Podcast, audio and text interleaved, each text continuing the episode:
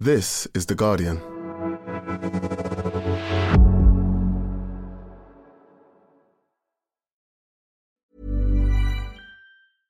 Finding your perfect home was hard, but thanks to Burrow, furnishing it has never been easier. Burrow's easy to assemble modular sofas and sectionals are made from premium, durable materials, including stain and scratch resistant fabrics. So they're not just comfortable and stylish, they're built to last. Plus, every single Burrow order ships free right to your door. Right now, get 15% off your first order at burrow.com slash ACAST. That's 15% off at burrow.com slash ACAST. Every year, one thing is always predictable postage costs go up. Stamps.com gives you crazy discounts of up to 89% off USPS and UPS services, so your business will barely notice the change. Stamps.com has been indispensable for over 1 million businesses just like yours. It's like your own personal post office. No lines, no traffic, no waiting. Sign up with promo code PROGRAM for a four week trial plus free postage and a free digital scale. No long term commitments or contracts. That's Stamps.com code PROGRAM.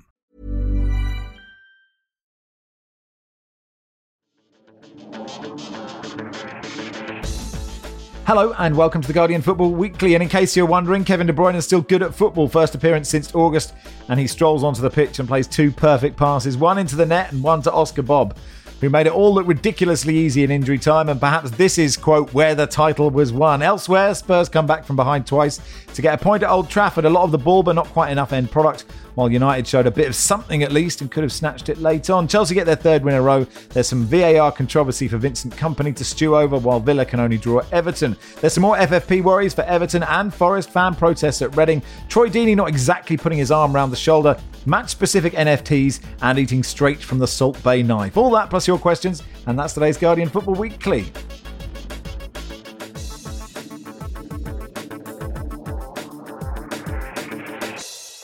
Uh, Mark says, good to see producer Joel giving the youngsters a fair run in the team. I mean, if this is the youngest squad we can put out, we're in real trouble, aren't we? Nedum Onuoha, welcome. Hello, sir. Nooruddean Choudry, hello.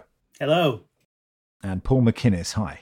Hiya. Um, Owen says, can anyone think of a more, and that's what they've been missing, goal and assist than Kevin De Bruyne's on Saturday? Um, Paul says, I was hoping Kevin De Bruyne's hair would be the opposite to Samson's, but unfortunately not. Um, every every goal in this game was brilliant. On match of the day, I think it was Micah Richards, Glenn Murray, and Gary Lineker all voted for Bernardo Silva's as the best.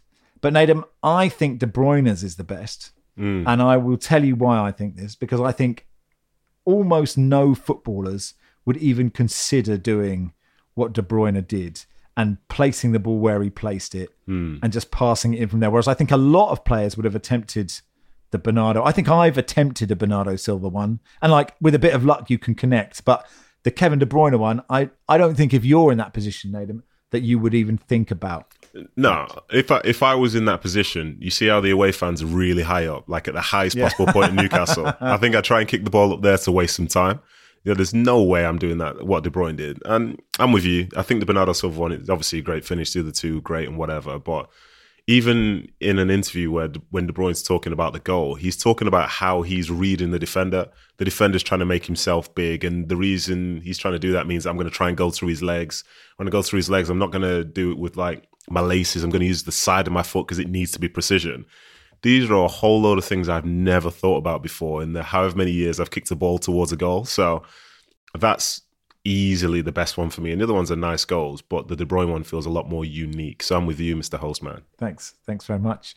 Um, what a terrible superhero Mr. Hostman would be. Um, Noz, Noz, and then the next question is: which pass is better, the pass from De Bruyne that, that he scores with, or the one to Oscar Bobb, which feels it feels like it's so inch perfect. Like we say inch perfect a lot, but if that's overhit, it goes out of play. If it's slightly less on it, then Trippier gets it. Oh, completely. I think I think you're completely right. I think I think that Oscar Bobb pass um, was amazing. It's it's it, and it's a pass that that is is tried so often in, in, in football, and especially that time of the game where you kind of want to just get it over that last defender um, diagonally, and uh, it needed to be perfect, and it was. And again, like the thing about De Bruyne is is uh, everything just looks dead effortless and and aesthetically beautiful. So it's how casual it looks. I think that's again with his finish. It's always annoying when your goal when your team concedes a goal where it just rolls. It feels like a pass.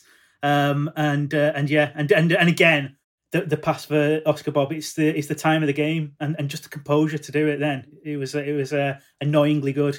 And and the other thing about De Bruyne and Paul is it is effortless, but also he doesn't really look like a footballer at, at the same time, if that makes sense. Yeah, I, well, the, the haircut does contribute to that, doesn't it? I mean, it makes him look like yeah, and the way he dresses outside of outside of playing, he looks like somebody who's working in the creative industries, perhaps designing a, a set drop backdrop for a new West End musical or something. But like, you know, I, I actually thought watching him play on Saturday, I thought he looked he looked like sorry to apply my amateur football experience to this, but he looked like somebody been away from injury and was just coming back for a game. He would look desperate to play. And, you know, the way after the first goal as well, and he was kind of drumming everybody up. Um, it, you know, I think he's clearly missed missed that time. It's a long time to be out to be out of the team, particularly, you know, when you went out of the Champions League final as well. I'm sure there's sort of a feeling that he's got unfinished business. So it was very good. But I just want to say, um, Oscar Bobb's touch was just as good as that pass. I ah. mean, if you're putting yeah. that if you're putting that on an inch to take that and then to have the the you know let's Nedum's running through the things that have to go through your head to have the wherewithal to think now I need to do something to beat the keeper, then to be able to pull that off with those tiny little touches and pass it in. A great goal, fantastic goal, uh, um, the best one for me. Yeah, and and I suppose actually sort of within the um, uh, um I know you have your City bias, Nathan, but within the sort of me? It's not it's not romantic Man City winning everything, right? Like they win everything, it's fine. But within that, the story of this guy, this 20-year-old scoring his first goal and to be yeah, and to be so good. Like it takes, takes three touches, which is so brilliant. Like what just what a moment for him. Yeah, absolutely. Um, you know, this I think this was his seventh Premier League appearance as well. So he is basically brand new within this, even though he's, you know, he's played for Norway and stuff and he scored for them, I think, in the last international break this is one of City's academy players getting a chance to play in the first team, getting a chance to play at St James's Park. I think he maybe played there in the League Cup, but to face it in the league for the first time, to face a Newcastle side who, for as much as they've had their up and down ups and downs, they've been very good at St James's Park, and you're coming on to try and make a difference. And to score the winner, like in that place, I'm sure it's a goal, obviously, because it's his first to remember for a very, very long time. But what a goal as well. To be able to capitalise on the ball from De Bruyne, to make the run knowing the ball could arrive, and you're beating Kieran Trippier, who's been one of England's best right backs over the last 10, 15 years, or however long it's been. So credit to him. Obviously, not everyone loves the story as such, but to see young people getting a chance in the Premier League and scoring goals like that, it does inspire that next lot. And I'm sure City's Academy will be absolutely delighted with that. Yeah, I just wanted to say something because I thought in a, a key passage of this game, City struggled. You know, when they went 2 1 down until De Bruyne came on, I think they looked a little bit lost. And I think the, the way that Newcastle kind of was shrinking the pitch was causing them problems. And I, I just think it's just interesting that when you've got Oscar Bobb coming through at the very beginning of career, playing with no fear, executing perfectly. Kevin De Bruyne coming towards the end of his career, coming off the bench, making a difference, executing perfectly. Then in the middle of the game, you've got Foden and Alvarez, who are just coming in, you know, the, the younger years of their sort of prime years. And they were the guys who I kind of think the City were looking to decide that match for them, to make the difference and they couldn't quite do it in that middle period of the game. And I thought that was something that was interesting about it. Uh, and I think it will be interesting to see now players are coming back from injury who gets in that first 11 now. Eddie Howe's lost four in a row now. Um, I mean, it did feel like the team were playing for him in this game. Um, and we sort of speculated on how much pressure he's under or whether he's sort of getting, you know, he's sort of getting off scot free at the moment. What do you think? Well, it's an interesting one because because you have these situations sometimes where the um, sort of critical mass of people who are sort of starting to question the manager or question his future um, come from outside the fan base. Um, and you almost get a situation where non Newcastle fans are, are, perplexed and almost annoyed that Newcastle fans aren't turning on him.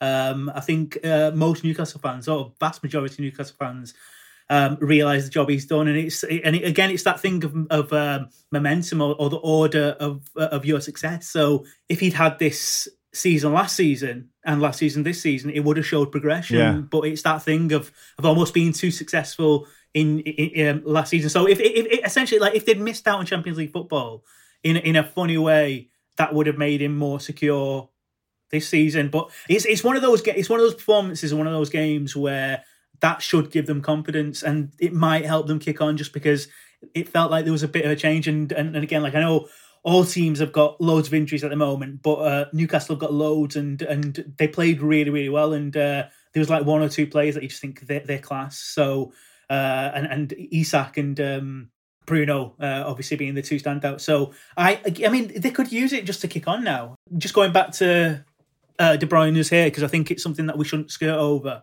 I think I, th- I think that deserves a lot of credit as well because how often as an adult do you make such a radical change to your hair?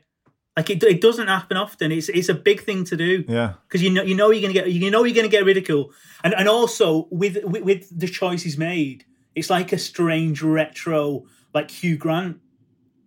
So uh, it's quite daring in a lot of ways, and um, and yeah, what what I'd actually what I'd actually love is do, do you know City have got this thing where they love to claim Manchester. And we, even with the kits, it's like every kit has got a sort of reference to Manchester. Oh, this is the Mosaic kit. This is like the Hacienda kit. I reckon there's a there's a, there's potential here that that um what happens with, with De Bruyne's hair is is he goes through the nineties of Manchester haircut. So at the moment he's got like maybe a Russell Bears more early nineties. Maybe the next one is like right. Tim Burgess mop and then it's like Liam Gallagher. you could you could bring it you could bring it Mick Hucknall. Mick, Mick oh Mick Hucknall. It's I mean it's the right it's, it's, it's, it's the right shade and everything. Uh, I just think I, I, just think there's opportunities there. Clint Boon. I don't know Clint Boon. Excuse me. Inspiral Carpets, mate. He had his he had his he had a ah. hair down to hair down about there, sort of like oh, that's good. Hey, doggy style, Bob. I'll get I'll get yelled at for not knowing the name of the lead singer of Inspiral Carpets. Um, Nathan, uh, back to Newcastle. Did you have any other any strong thoughts on on their plight? Well, to be honest, I think a lot of stuff's been mentioned already about how like it's a lot of external people, probably myself included, sort of asking like, is everyone okay with this? But before that game against City, I think they had the third best home record, which makes you feel like you know it's going to be 50, 60,000 people every other week going to be feeling happy about their team as such. But if that starts to turn, and then that marries up with the fact they've got the second worst away record in the Premier League, only worse by Sheffield United on two points and Newcastle on five. Then all of a sudden you've got that sort of travelling fan base that's going everywhere and watching their team get nothing. And I understand the injury part of things, but again, everyone's got injuries. And maybe, maybe my disappointment with them has been at times a style of play as such, because I understand that they don't necessarily have the players that Howe wants to bring on off the bench. But at times I've seen them have 20, 30% possession. And that's for a team that's, you know, was playing Champions League at the start of the season. Doesn't feel quite right to me. But again, it'll be the fans that will speak up because as we know in the Northeast, when they're not happy, they certainly make sure that they're heard. To Old Trafford then, Man United 2, Spurs 2. Uh, was this a brilliant game or not? I thought it was sort of weirdly uninteresting and predictable in that the whole game was just Pedro Porro taking corners, as far as I could tell. And Spurs controlled it, but weren't incisive enough. And Man United showed a bit, but were still not. You didn't really know what they were trying to do. Yeah, I mean, it was it was one of those games where if you're a Spurs fan, you're just thinking like, get it, get it to the line, and, and like get a corner because you've got a really good chance of scoring. Um, yeah, I mean, it's the same old problem with with with United at the moment in that um, there's no style of play. Um, it's that thing of um, each game is just an objective in itself. Like, let's just get through this game. Let's just find a way to win this game or get a result. And there's no pattern because I think often we we think of or, or football fans are portrayed as being spoiled and they only want success. I don't necessarily think that's true. I think what football fans uh, feed off is some kind of hope and some kind of um, trajectory. So, so if they can see something developing, even if you lose a game, if they can see what's happening and they can see like a style of play that's that's being um, uh, nurtured, then they'll forgive they'll they'll forgive all sorts. They'll forgive bad results, and and and, and obviously Spurs fans are, are, are very forgiving of Postecoglou because they can see what he's trying to do at, at United. Um, the concerning thing, the, the concerning thing over the weekend wasn't the result because it's there's no shame in in, in drawing with this Spurs side, um, and and it was a good result in the circumstances. And United did show a bit of fight. The bigger concern is what is this team? What is it trying to do? Why is it always reactive to the other team? Um, why is it not got the self confidence to play? Um, it, you've got this strange thing where near the beginning when Ten Hag came in and his his Ajax team played this really attractive, structured style of play, uh, possession based, and he came in and said, United will not play that. And the reasoning was that they've not got the same kind of players and it's a different um, culture. So then, then the immediate question becomes: Why don't you create that structure? Why don't you every single time you've got a transfer window buy players that will be able to play in that way? And instead, what he's done is it's all patch up work, and the team looks like a patched up team. There's there's never any there's never any pattern. There's never any signs of hope. It's just get through the game, and and and, and I think that is that is the biggest concern. It's it, it's a team of it's a team of footballers that are clear, clearly good footballers because they do it at international level. They've, they've done it at previous teams, and now are doing it uh, a little bit um, for teams on on on loan. But as a team, as they are currently at United, they look like bad footballers. They look like they've got bad technique, which which is concerning. I mean, I'd, I'd be interested um, what you think, Nedum, as a as, as a as an ex footballer. Like, can you see what United are trying to do and and what the players have been told to do? So I was speaking with Mark Ogden about this yesterday, and he, he made a good point that United basically are a team that just split into thirds. Like there's the defensive side of things. You've got the midfield who sort of work at times just independently of the other segments. And then you've got the forward line. You don't see like a table thing. football team. They're a football team, aren't they? They're they're just Pretty much, yeah. that bit, but there's no link. That's the line, yeah. That's the that's the name of the pod. Yeah, we figured it out. But um, I think whereas you look at a team like Spurs at this moment in time, and you think of all the injuries they've had, people who are away, international duty, and so on. But you kind of see like the play goes here, then it goes there, then it goes there, then it goes there. And even though it might fall that final hurdle, they've got a like a three layered process to get the ball there. Whereas if United, like Onana has the ball at the back, the centre backs might split, but then there's not a really obvious split that then happens in midfield, which then leads to attack. So they don't really have long periods of like good possession against good sides because there's no real structure behind it in my mind. But they must be they must be working on it, and I think at times, you know, for the Spurs line, for the Villa line, they do try and test it, and their forward line will sort of define them as such. But yeah, you can see that. I think to put it into perspective, if the Spurs team that went out to play against United yesterday was their last season with their previous manager, we'd look at it and say, "Wow, that team is so so bad. They're probably going to really struggle." But instead, they went to Old Trafford and they controlled large parts of the game themselves, and will feel disappointed that they didn't get anything from it with the amount of players that they've got missing. It's interesting the way you describe the game, Max, because I can see it when you've described it like that. But I was really enjoying watching it. And I don't I haven't seen so much of Spurs, but I was just I was loving the way they were building those triangles, loving the way that people were kind of thinking, well, how's the way I'm going to bend the ball around the man who's close to me so I can complete that triangle? And everybody on the team was willing to do that. And then the, the kind of the ingenuity they had sometimes to pick the find the space to just punch through that midfield with one pass. The number of times that they opened up into that final third, it was just like, yeah, there's some great technical ability here. You're, you're thinking watching that game, and you remember that these are second, third string players who never really kind of would have seen the pitch under Conte. So it's like it, it, it's yeah, yeah. I think he can get. You know, he he is he's obviously good at kind of getting stuff out of these players, and they want to play for him right now. But I think he's just sold them a message that they can believe in, and I'm not sure what that message is that Ten Hag's given to his squad. Do you think it's harder, Nedum, to be brave in a Manchester United shirt because losing is a bigger deal as a Man United player than it is a Spurs player? But but because of that, you lose more. uh, that's a that's a very good question you've asked me there. And to be honest, like I understand the idea of oh, this is Man United and so on and so forth. But then you'd like to think that they wouldn't necessarily be recruiting people who'd be scared of playing at Old Trafford.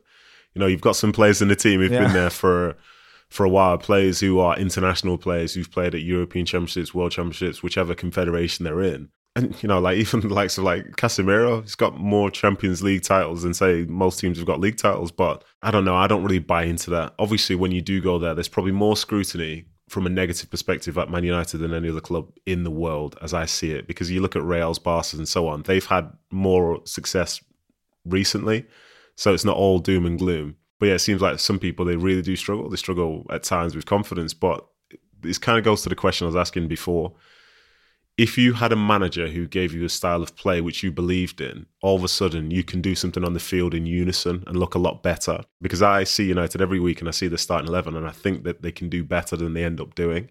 And at times you see flashes, but then you don't see it over a long period of time. But maybe, as Ten Hag's been trying to say, when people come back in, maybe they'll be great. Maybe. Who knows? But that top four being eight points behind it right now, I don't personally see it. But yeah, I don't think the obviously I can't. This seems so stupid me saying this from a City perspective, but yes, there is scrutiny for players who play for United, but the players are there for a reason, and they should be able to do mm. better. And if they're not doing better, the question is why? Is it down to them? Or is it down to the environment that they're in? And ultimately, you'll never know because no one will say. It's an interesting point that Ten Hag made. You know, since when we get all our players back. Because if you think about the players that Tottenham are missing, you think, well, actually, you know, Son is at the Asia Cup, Maddison. I mean, we had a question from Simon going, I think if Spurs had a fully fit team, there'd be a good few points clear at the top. Am I de- a delusional dreamer? And you do wonder, and yeah, you're probably right, but if Maddison had been fit this whole time, Nos, I just think it would have been a diff. It could be so different. He was playing so brilliantly. That's exactly. I think. Uh, I think. I mean, it's difficult because because sometimes it's marginal gains with players coming back, but uh, the players that they've got missing and how important they were. They, would absolutely they'd absolutely be better off um, up the league and and and considering it's so early in in Postecoglou's uh, tenor, tenor, that's that's amazing. And, and and the fact he's playing this day in football and and and, and it's interesting that like um, the point that Paul made about sort of the way that they uh, probe and and even like have the bravery on the ball. And, and that thing about taking risks. The thing is, the United team take risks as well but it's blind risks. The amount of blind balls that this United team um, sort of play, and and and it's it's around the corner, and it's into space, and it's just assuming or hoping that somebody will be there. It's not controlled, and there's no order. Whereas Spurs do show order, and and, and this whole thing about Ten Hag talking about the injuries. It's funny how the, I mean, it's true, but it's funny how the tune changes when things are going well. Managers in general are quite bullish and sort of say, uh, I'm not going to use injuries as an excuse, but then as soon as they're going badly, they do. But I think Spurs are kind of the flip side of United at the moment, where you look at Spurs and you kind of think because they're managed so well, because they know exactly what they're doing, players can be out injured or suspended or whatever, and the players that come in still perform well, like they did on the weekend, because they know exactly what they're doing, and that absence of players does not make the difference it should. But at United there's all this talk about Casemiro's coming back, and you don't feel as if that's going to improve things because because United were poor when those team, those players were in the team before they were out. So yeah. so so it's it's a kind of there's not even an optimism there because you kind of think well they kind of play the same kind of clunky, disorganized, dislocated way when those players were in the team. So I, I think it's it's hard to um, move away from the thought. And again, like like it's not as it's not as if I'm saying. Uh, United should get rid get rid of Ten Hag at this stage. But it's that thing of, of it comes down to the manager. It comes down to the players knowing what they should be doing, and and it's not a case of Spurs have have, have just got these really receptive, receptive, intelligent players, and and and United haven't. It's it's about how they're organised. I think Nuz is right as well because he mentions those players for United who had to come back in, and on paper, those are like big names as such. Talking about Casemiro's, you know, you're looking at say short left back who I'm sure for as much as people don't like Shaw, they'd likely prefer him to Wan-Bissaka at left back. But from the Spurs side of things, the players who are missing for them are ones who we've seen have really good seasons to this point. When you're looking at Sarr, looking at Bissouma, looking at Maddison, looking at Son, so you can see that their ceiling will be up. But to go back to the original question, Spurs being clear at the top if you had the players, well, surely every team up near the top could say exactly the same thing. yeah. You know what I mean? But yeah, yeah you know, this, yeah, is, yeah, this is, I guess, this is how it goes. Do you know what? I'm so guilty. You know, we always say fans' expectations change so quickly. And Paul, you're absolutely right to watch that Spurs game like that because I've watched a lot of Spurs. I'm now used to this is how Spurs play. Whereas if a year ago I'd watch Spurs, you'd tell me in, in a year Spurs will be dominating the ball, playing little triangles. I'd have I'd have basically fainted, especially with you know the manager that we had. So I am as guilty as all other football fans. Um, quickly on on Timo Werner, Rob says, was that shot by Timo Werner in the 21st minute just him exorcising the banter out of himself for the rest of the season? Um, I'm convinced he's going to score buckets, as I was at Chelsea. Paul, what did you make of this uh, performance? Assist assist on debut, right? That's what that's uh-huh. his that's his. Yeah, I mean, I, I think that's a good start, um, especially in a game like that. I, I, you know, again, I think that there's you talk about there's so much stuff we don't know about all of football, and I think pressure and expectations is a, is a big part of that. And and him coming in here, the expectations are going to be different from the when the time he played at Chelsea. You know, he was supposed to be the man who led, the line. Now he's emergency cover. He's not even going to be playing centrally. You know, provided Richarlison stays fit. So I, I think the upside's quite big on this deal, and I thought he played well because I thought he looked intelligent, mobile and knitted in with the rest of the team. Yeah, I mean that, that finish wasn't great. I think he had another effort as well that wasn't superlative, But you know, if you're not buying him for that or getting him into the team for that, which I'd imagine they're not, then yeah, I, I think he looks like he could he could he could slot right in and do a job. Finally, for part one, uh, Barca Jim saying, uh, "Can uh, Nos really call himself a true United fan?" As I know for a fact he doesn't possess any game specific NFTs. This is in relation, Nos, to Manchester United tweeting, Old Trafford, we're back. Make sure you're prepared for our first home game of 2024, the ultimate match day checklist, match day program, game specific NFTs, buy match day shirt. Make United predictions. Um, it is the match day essentials, isn't it, Nos? I won't leave home without my Cambridge United specific NFTs. I believe the tweet was deleted. Not the most embarrassing thing. We'll get onto Chelsea's publicity stunt in a bit, but still, you just, I mean, what do you do? Jim's right. It's it, it, the most the most embarrassing thing is where you go to a game and you've got you, you, sort of pack your NFT, but it's not it's not the game specific one. it's like it's, it's, it's the it's, it's, it's the last game's NFT that you've got, and then and then and then you got you've got this embarrassing thing where you've got like people like you've you've got like um people selling half and half NFTs uh, outside the outside the match. Like I, I, I just think it's it's a mess of my feel, but yeah, I, I never I never leave home without mine. All right, that'll do for part one. Part two, uh, we'll begin at Stamford Bridge.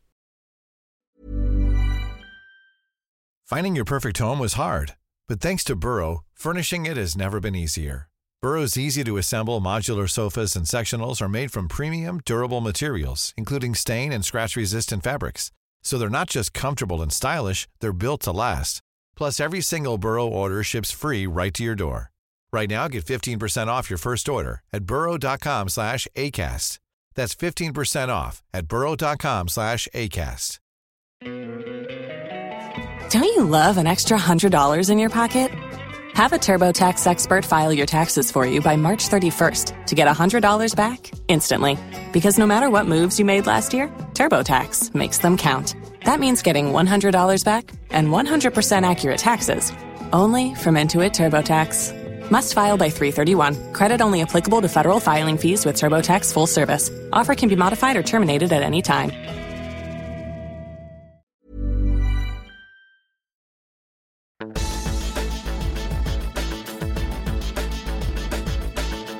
Welcome to part two of the Guardian Football Weekly. So, three wins on the spin for Chelsea. They beat Fulham uh, 1 uh, 0. I mean, the staggering thing for me Nedum about this game was that Fulham didn't equalise. I was just sitting there waiting for them to score. And actually, as the game went on, the later it got, I wasn't like, well, even when there was like, there's a minute more of injury time had been played, I was like, this is when they're going to score. It wasn't like at any time I thought Chelsea would win until probably about five minutes after full time. So is this where we give like Chelsea a bit of credit for finding a way? Is this a spin? Can we do? Can, can we do positive can, spins? You can do whatever you like. You could you could do whatever could we, you like. Could we spin it and say Fulham like they're good? But to a point, like which which narrative should we roll with? Do you reckon? Which one which one's more progressive? Do you get more Chelsea fans or Fulham fans in here? Let me make a decision now. You you can speak. You have to speak your truth, Nedum.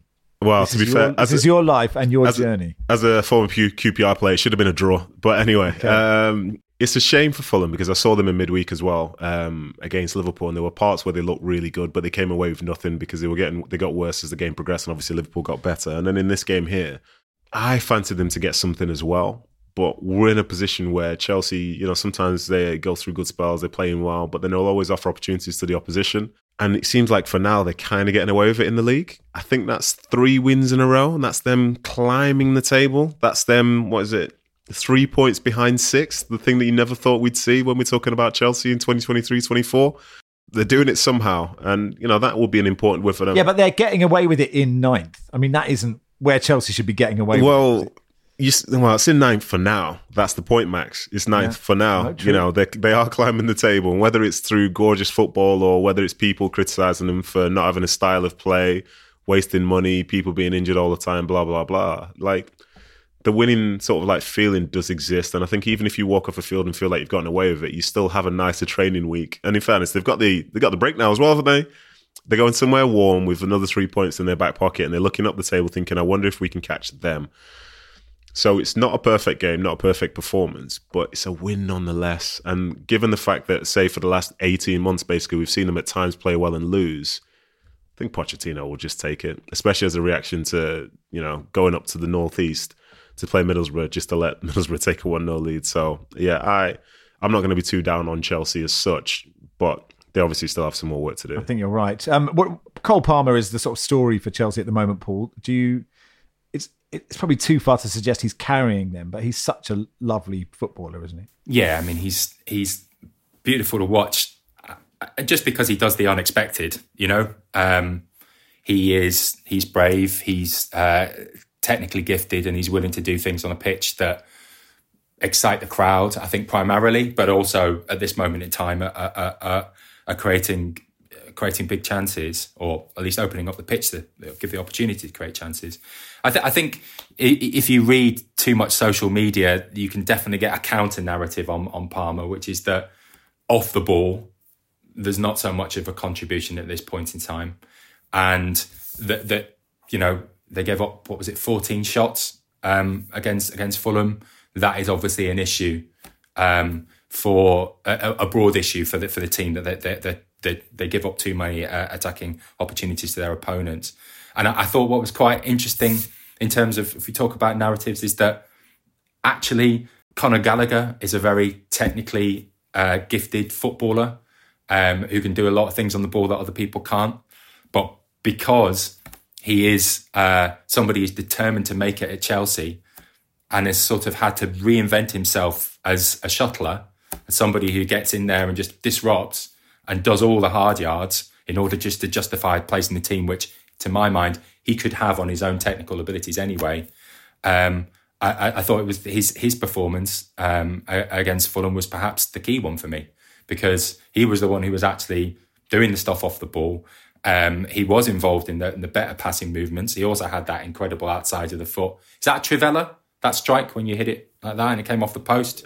I think that's a Travella, Not necessarily on this podcast, but I think the young people call it Travella. yeah. Uh, right. Sort of a, a Quaresma, a Quaresma effort. Yeah, it was really nice. Do you think, do you think, no, I was going to say no, do you think he's running around more than Caicedo and Enzo and looking behind him going, what the, you cost what, 200 million quid or 180 million quid. What are you doing? Yeah, it's, it's, it's mad. And, but, but I mean, madder than that is the fact that there's been talk about him perhaps leaving and, and maybe going to Spurs. And you kind of think, like, what? In, who in their right mind would think that that's a good idea? Just because, like, he he is he's so integral to this team, and and and and he's the kind of player who who sets an example for for, for those bigger stars. Um, uh, but yeah, I think uh, I think he did really well, and I think uh, again, along with uh, like uh, I hate to be uh, another plaudit for Palmer, but um, he just looks class. He, he, he looks absolute class, and and those two together are, are, a big reason why Chelsea look like they are at least playing slightly better than they were. I think I think the worst thing for me about Palmer is is along with um, Foden, it it just shows how how good uh, the players um, coming through City are in terms of that that almost what what would what used to be um, thought of as like um, the technique that continental players had. So like both of them in different ways feel very very continental and like like Cole Palmer, Palmer almost feels like Kaka in the way he moves and plays and the fact that he's from I think Wythenshawe and uh, Foden's from Stockport. Um, it's kind of there's almost like a begrudging uh, admiration that uh, these local lads are being coached uh, to to play in a way that we used to rave about foreign players like in the nineties. That's actually that Kaka comparison is really interesting. I, I, he does move a bit like that, doesn't he? A, a, good touch for a big man. I mean, but that I mean, that's that should be reserved for target men and not for Kaka, really, shouldn't it? But anyway, um, Christopher Nkunku wasn't on the pitch. Poch says we're disappointed and a little bit worried because we want him involved again as soon as possible. It's complicated with Christopher. It's now between eight and ten days since he could train. I mean, it sort of feels like he's saying he thinks he should be training. I mean, maybe lost in translation. I'm not sure. There were seven people dressed as spies in the press box, I think, or sort of certainly near the dugouts, uh, who stood up during the first half to read a book. Later on, were brushing their teeth Pochettino says uh, they were promoting the upcoming film Argylle, made by Matthew Vaughn, who is a Chelsea fan. Pochettino said, For the fans, I think it's nice to see the promotion of the film, and I think it looks very, very good. They've invited me for the premiere. Uh, lots of outlets claim that Todd Boehly was somehow involved um, in a production company associated with the film, but apparently that is not true. But still, Paul, if you're a Chelsea fan, you just don't want this sort of nonsense. I mean, obviously, it doesn't matter, but like maybe if you're doing really well, but even then, I don't know. Or should I just be like, look, it's all entertainment. Some people like film, some people like football, some people like both. Most people like both, I imagine. I, I wonder whether there's a little twist on it that makes it even worse. So it's it's not just a kind of Yeah. 360 Yeah. degree surround entertainment experience, but it's also referencing that fan who brushed his teeth in 2009. Is that that? So it's like, hey guys, we're diving into Chelsea legend here for you guys. We know you're going to love it, and uh, Yeah. get your get your know, specific NFT after the match. Um, Burnley won, Luton won. A total heartbreak for your good friend, your best friend, Vincent Kompany. Uh, big story is the end of the game where um, it was Adebayo, wasn't it, who thrust his backside towards James Trafford. And Kompany said, First, I expect the referee to see it. It was that obvious. None of the Luton players have celebrated. Nobody. The first look from the striker, which is normal, nothing against him, he's doing his job. But the first look of the striker is towards Trafford. After this, it's towards the referee to see if he got away with it. Luckily, we've got VAR. We think, okay, that's going to sort it. Then it rolls, it rolls, it rolls. Lack of decision, and that's it. Burnley are 1 1. It's a foul, isn't it, Nedum? I mean, I was certain it was and expecting a full Howard Webb, you know, giant apology letter until some people started saying it isn't a foul. And now I'm I'm lacking the conviction to be certain it's a foul. So, um, have you guys ever had David James on here? we have not. Uh, David James would be perfect for this. Okay. Like he's he suits this to the ground, and I'm I'm I speak to David quite a lot through one of the groups that I'm in, and he's a big like laws of the game, rules freak type person. Always wants to explain everything, throw loads of stats at it. And he, the former goalkeeper, England goalkeeper, we should add, said it was not a foul. Right. And he and he said the reason it's not a foul is because the foul comes when a goalkeeper is attempting to catch the ball and then they are fouled. Right. Whereas he said with the Trafford incident, he's blocked and then he throws his arms in the air to attempt to catch it. So as a consequence, he said that isn't a foul. And in the group that we're in, basically everyone was like biting his head off. But I thought, well, if a member of the goalkeepers union, although you know his, his membership card is a bit is a bit dusty now because he's so um, is saying that, then that was felt like a learning Yeah, okay. point for me.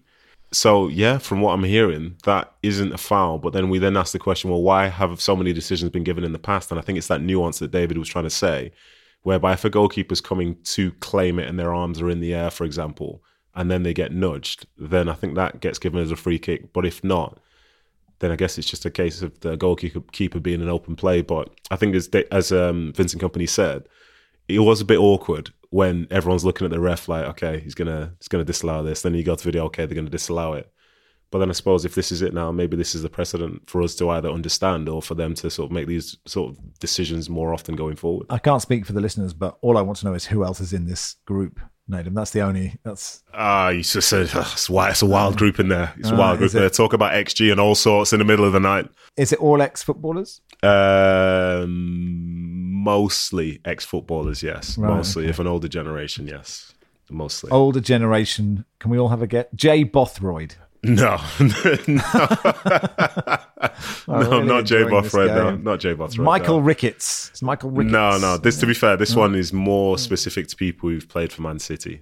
That's what I'd say. Okay. Yeah. Oh, there are a that's few. good. Terry Phelan. Terry Phelan's Yeah. not made this one. No, not made this group. Stephen Ireland. Stephen Ireland's not in this one. No, he does not like group Uwe chats. Rossler. Is Uwe Rossler in this? No, but a couple of his teammates are in this group chat. Yes. Okay. Wow. Okay. Alan Kernaghan. No, surprisingly, Kerner hasn't made this group. No, he has not. He has not. Should we just spend the rest of the rest of the podcast Yeah. just shouting out ex City players? Gary Flitcroft. Who's the biggest? Who's yeah? Who's the biggest gun in this one? Edin Dzeko. The biggest. Um, no, Edin's still kind of playing, so he can't. He couldn't possibly spend Oh, he's not time allowed chatting this to us. one. No, no, Okay, not this one. fine. Listen, I'll, I'll give you the info all in due time. Next time I'm, I'm on, I'll tell you all about it. Okay. Okay. Well, surely we get every t- every time you're on, we'll have one guest until we get one player Mm-hmm. who's in it. Noz, you had your hand raised before I started playing a ridiculous guessing game. Yeah, um, I, I, I mean, I'd just say about David James, like y- y- you're right. Like obviously, it's good to get a uh, perspective from a from a goalkeeper, but like we've got to remember that he did get murked by Rio, by Rio Ferdinand, so that you've got to question his, his, his, his, his judgment. And, and, and, and also, I, I I wonder I wonder whether we should have like in the rules of the game whether we should have a, a whole set of rules about arse use, like. Is, Great is, question. is, is, is, is he in full control of his arse? Is that a dangerous arse? Is that a reckless arse? I mean, I mean I mean, uh, it's the least reckless part of the body, you'd suggest, Well. wouldn't it? It's the sort of softest. Well, I beg to differ. I mean, it depends on what circumstances, of course, but in a foot, in a footballing context, I think of all the parts of the body that you could hit somebody with. I mean, this is a dangerous path to go down, but I think it would cause the least. No, no, no. Like I said, have you seen John McGinn play? Like people actually Yeah. say that's his big. That's well, I was going to say his biggest asset, but that's too obvious now, isn't it? this is. But yeah, sorry, Max. Please take over. No, it's okay. I, was, I used to. I was playing five aside um, in Sydney with uh, uh, Craig Foster, um, who obviously play, ex- former Socceroo, and he's very cl- good mates with uh, a guy called Adam Goodes. He's like the most famous AFL player of all time. He's also a very good footballer, and he had he would thrust his posterior towards you. And it was like, well, there's no way I can get anywhere near this bottom. He had, he had obviously most players with a large backside also have you know thighs to match, don't they? So all of that means, yeah, you're absolutely right. So, um, anyway, uh, let's uh, let's go to Goodison, Everton nil, Villa nil. Um, what did you make of this one, Paul? Well, I think it's sort of. I think it's. I think it's a good result for Everton. Really, um, if you look at the perspective from the beginning of the season, um, because they defended very well. They, looked like they got that most challenging aspect of the team. You know, after having three defeats on the bounce, it, there, were, there were questions again about about where Everton were, and I think that sort of reset that. And uh, you know, Villa are third in the league. That's that's no bad point for Everton. I think for for Villa, yeah, and probably should have won as well. I think that Donovan Calvert Lewin chance was was was go, was pretty golden for Villa. You know, their away form continues to be the the poor relation of the home form, and that's why I think that you know they're not in the title race, and and the and the the the, the top four battle will be will be a long one. I you know, no argument. That doesn't change the fact that Emery's doing amazing things, and and that the, the team's moved on. Um, and you know, but I, I, th- I think um, that showed a little bit of the limitations of where Villa are right now. Um, Brian says, "Can we have a moment to acknowledge Seamus Coleman, please? Everton's record appearance holder, consistently one of the best right backs in the Premier League in his prime, all round good lad. His experience on and off the pitch remains vital to Everton. Pres- presumably not in a WhatsApp group with Seamus Naylor, but I, I don't know. But that notwithstanding, uh, from especially for what he cost, um, what an amazing career he has had. Yeah, so was it sixty thousand pounds transfer fee? That's um can't even pay for a player per week for that these days. But uh, it's a it's a great signing for them. Remember when he first he first arrived and it's this guy's come over from Ireland and say, oh, would he be good? Would he be bad? And then very quickly, you know, he was like a key part of who Everton were. And even though we see Everton these days like being lower down, we all remember them being really good as well. And he was a big part of that. And for him to take that record, like to be at a club for 15 years is that's amazing. You know, most people, if you get five, like that's an incredible stretch. But for him to be there that long, for him to be the number one, for him to go past, you know, a club legend like Tim Howard, who I think was on three five four, and best of all, he's, he's not done yet. And even though we don't see the the absolute best of him, it's still good to see him healthy, fit, being out there and representing his team because he does sit. For me, he does signify who Everton are as a football club. Because whenever you think, whenever I think about them, anyway, I think of him and others playing within that side. It's a huge credit. 355 Premier League games so far for them. For somebody, as I say, who cost next to nothing. Amazing achievement. It was a pleasure playing playing against him, although he tended to beat me, especially at Goodison. It was a pleasure, and it's good to see old people out there still making an impact. For those of you who liked football before 1992, he is 15th on the list of all time appearances, if I've added it up properly. Neville Southall, way out, Big Nev, greatest goalkeeper of all time. 751 appearances. Uh, Brian Labone, 534.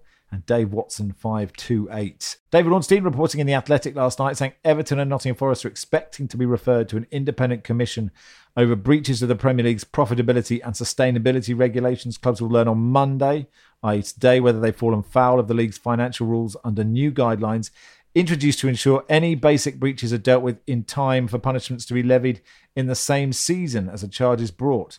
Under the guidelines, both clubs are now at risk of a fine or a points deduction with formal notification of any charges set to come on Monday. Both clubs have prepared mitigation and are expected to robustly argue their case. We will talk about that in more detail. I'm sure a lot of people listening uh, will say Manchester City have a lot of charges that may not be re- resolved this season. Nos, your hand is raised. Yeah, I, ju- I just wanted to um, quickly go back to the game before we move on. Um, one of the things, I mean, first of all, I, I was, I, was I, I, just loved the game because it was so spicy. Like for, for a game that I just thought there's no uh, obvious rivalry rivalry between Villa and Everton. There was loads of little arguments and fights going on in the game, which which was great to see. But also, um, I was fascinated by that offside situation where it looked as if Villa had decided to use uh, Danjuma as some sort of like some some some sort of meat puppet that they were just going to stick sort of stick on the floor so, so, so, that means that they're on side and I just wondered whether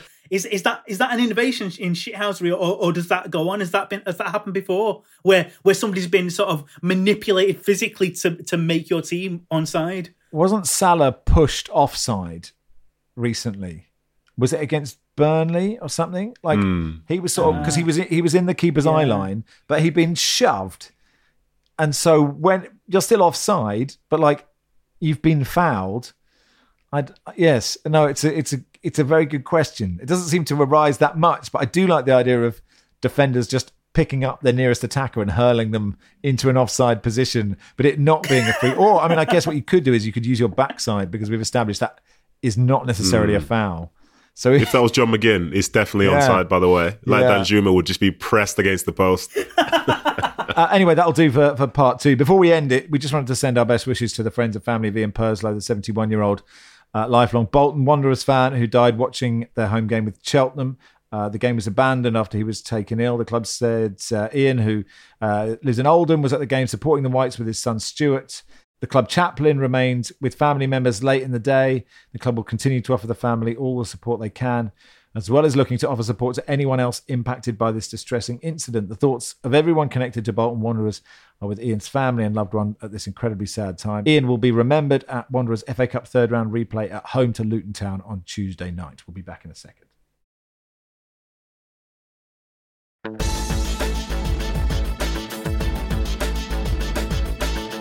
Welcome to part three of the Guardian Football Weekly. Uh, Reading's game with Port Vale was abandoned after a number of uh, Reading fans peacefully protested on the pitch against the current ownership. Uh, we'll cover the story in detail. Um, we're speaking to someone from the fan led group Sell Before We Die, uh, DAI, with reference to the owner, Dai Yong. Um, we've had lots of questions about it. I just wanted to read this email from Tom, which is quite w- long but worth reading, and we'll get to it in more detail on Thursday. He says, Hi, I'm a long time listener, massive fan of the pod.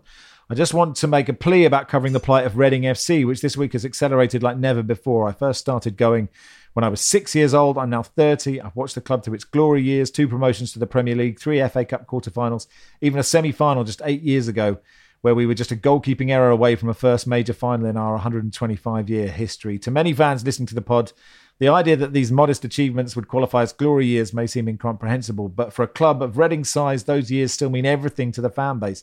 Now to see all those years of growth count for nothing with the rapid asset stripping of the club, including the best youth players and senior players, and even our youth academy. I believe the only Cat 1 academy below the championship, and a source of pride for fans. Being systematically destroyed by an absent owner is gut wrenching for fans of clubs like Reading, of which Max is one in Cambridge.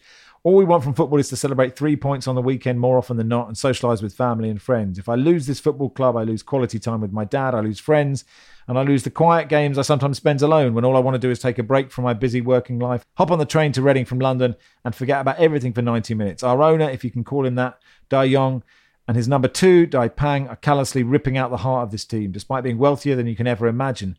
I'm writing this on the way to Port Vale at home, where there could be huge fan action. Our story needs highlighting now more than ever by fantastic outlets such as yourselves.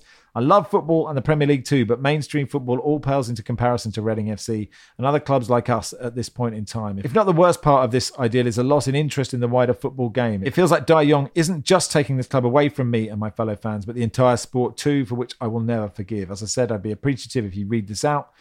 The words aren't just relative to me nor Reading fans, but football fans everywhere. It's high time action was taken in the wider game too to address football's wider ownership problems. Thanks so much for reading that. That's from Tom. Um, uh, Dayong Pang, the club CEO, said very tough decisions unfortunately have had to be made. Um, uh, Pang told fans Dai Yong is actively working to secure the sale of the club. Fans refused to leave. They went on the pitch in the 16th minute. Um, Reading's manager Ruben Sellés hung around for a long time. Um, and uh, Port Vale fans were very uh, understanding as well. As I said, we'll talk about it on Thursday. Jim says, one for Nedum. If you were playing for Forest Green, how would you react to Troy Deeney's post match comments at the weekend, assuming you're not a fan of that kind of chat? Have you played with any players who would respond positively to it? Uh, he said there are, quote, too many babies from top to bottom. First half was boring. I'd rather watch frigging Antiques Roadshow than that. No offense to anyone who likes Antiques Roadshow. Not sure anyone has put the word frigging before Antiques Roadshow before. But anyway, that kind of sort of throwing under the bus chat, Nedum, your thoughts? Mm, it's um, it, it's it's very much being placed under the bus, bus going forward and backwards, and forwards again. Um, Troy is and has been very outspoken, hasn't he? So it's interesting that now he's having to manage a group of people, and if he believes that this is the best way to um to get the best out of them, then then good luck. But I would say personally, being run over several times by the bus being driven by the manager isn't something that I would enjoy that much. And for Forest Green and other teams down there, it's not, not as if they can have total player turnover as, as, well, is it? So, but maybe this is all part of his master plan to get Forest Green up to the Premier League, win the Premier League, and then win the Champions League in the next 10 years. Who knows? Yeah, yeah. But if, if, if a manager throws a player under the bus in public, what's the dressing room reaction to? I can't see how a dressing room would react well to that. But yeah, but you know, managers like Jose and Conte have had success. Yeah, but not not necessarily like this. I mean, in terms of like an, just an attack, because like he's Troy's relatively new there anyway, isn't he? And yeah, we'll see what Troy thinks if he'll say stuff like this again going forward. Because one thing that he's probably seen himself firsthand is that if the manager loses the players, the manager will likely lose their job. So now he's in a position where, as manager, the players still on side with everything that you're saying? And he's saying a lot, and it's very entertaining. But I think functionally, from a work standpoint, I wouldn't believe that's going to be uh, helping him anytime soon get some results. Yeah, some really weird appointments since Rob Edwards, who was clearly brilliant at Forest Green. You know, Duncan Ferguson was a strange appointment. Troy Deeney, you know, good to get opportunities, but still, you know, a lack of experience seems to be showing. Uh, Luke says, How much would the panelists have to be paid to be fed meat by Salt Bae? Ash says, Is it possible to still give everything for a manager once you've seen them be fed like Arteta has this week? Jonathan, would Big Ange be seen dead at Salt Bae's restaurant? Um, uh, Noz, I don't know if you've seen the video of Arteta being fed by Salt Bae and then sort of rubbed slightly on the shoulder. It made me sick. There's something vis- there's something visceral about about a man feeding someone like like they're a baby bird. It's just it's it. Do you know that thing that footballers like often say is that I'd rather I'd rather sort of uh, I'd rather I'd rather a player go in two footed rather than spit at me or something. Like I would rather yeah. Salt Bae punch me in the face than feed me in that in that weirdly erotic way. It's it's unnecessary. It's bringing the game into disrepute and uh, and and and I, I, reckon questions need to be asked about Arteta to be honest, because uh, I just think his position is untenable now. Yeah, I mean, I I I, I have a, obviously I'm I'm I, people would accuse me of being biased, but it feels Paul worse than an FFP breach to me. No, no way, man. You've got to think about the community and the role that football plays in the game at large. Oh, hang on a minute. He did get fed by Salt Bae. I don't. I mean, I just don't. I don't get what the attraction is. He looks like a Johnny Depp impersonator that kind of like meat based. I mean, oh, I just feel like oh, it's like it's like a Roman orgy or something, and I don't know why any kind of like somebody's yeah. clearly doing calorie denying on a daily basis would want to go there in the first place. I don't know, but yeah, it's not for me. Thank you very much. I mean, in many ways, I guess Salt Bae is he's sort of like Robin Hood. At least he must have been at the start, Nedum. Like he was. Well, he was stealing from the rich. He's not necessarily giving it to the poor, I guess. but like, but like, I agree. I just can't understand. Like, like credit to him for managing to turn to become pres- presumably incredibly wealthy by by doing something as as Paul says. It is like a Roman orgy. Yeah, it's sort of it's so grotesque. Yeah, it's it's um it's somewhat of a phenomenon. I'm just I was just watching the video then, and it is hilarious to be honest. But like Salt Bae and lots of other places, like it's the place to be, place to be seen. And then the bill comes and everyone realizes it's overpriced. but until you do it for the first time, you don't really, I guess you don't really know. But when you're sitting down in the chair and then you see the prices, it's like, well, we can't really get up and deal with this now. And Arteta, like that video is hilarious. Like when the little kid comes over, oh, unless it's Arteta's kid, putting the salt on the steak. I think it might be. It? it? might be.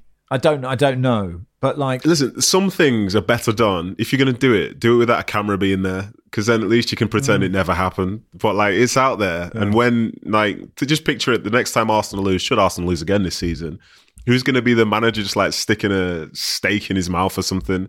You know, this is it. He set himself up. It's nightmare fuel, but I hope he enjoyed his steak. I'm sure it was expensive, and I hope he enjoyed his break.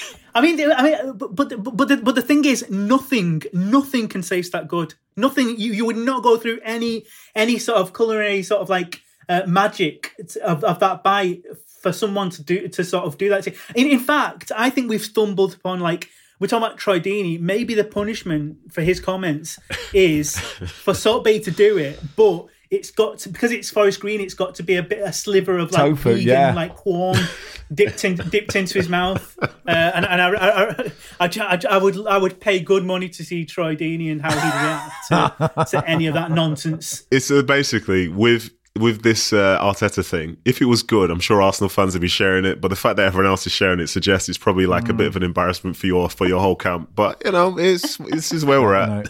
Honestly, like a steak is like you can get a decent fillet steak for what a tenner, seven quid.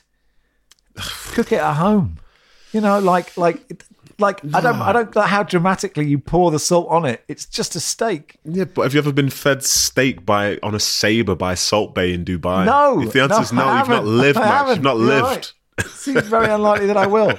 Anyway, that'll do for today. Uh, just quickly, I just wanted to know, like, because everyone on this um, podcast today is, is so fashionable, evidently. What like what did you think of uh of Trent Alexander Arnold's um get up, like the whole sort of like Max and Paddy sort of uh, uh bouncer gear that he's wearing on the on the Gucci uh Gucci show?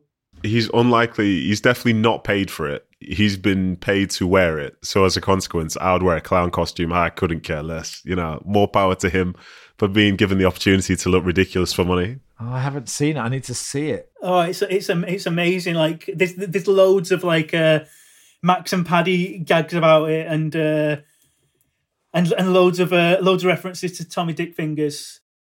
So yeah, it's it's worth seeing. I, I, I, mean, I mean, I mean, I mean, everyone's concentrating on the uh, on the sort of top half, which is like looks looks like every bouncer everywhere. But he's wearing flares, so I wonder whether flares are coming back in.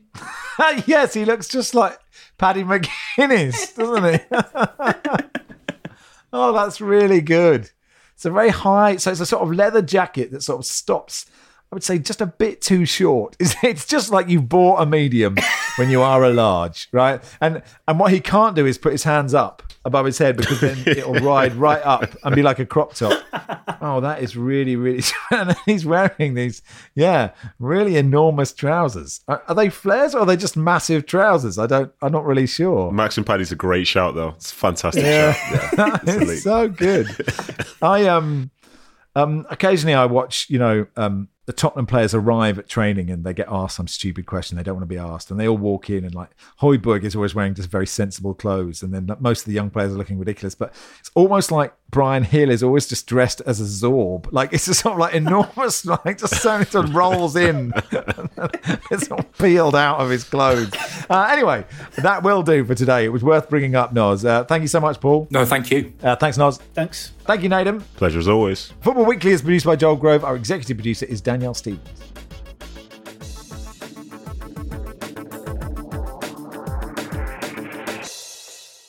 This is The Guardian.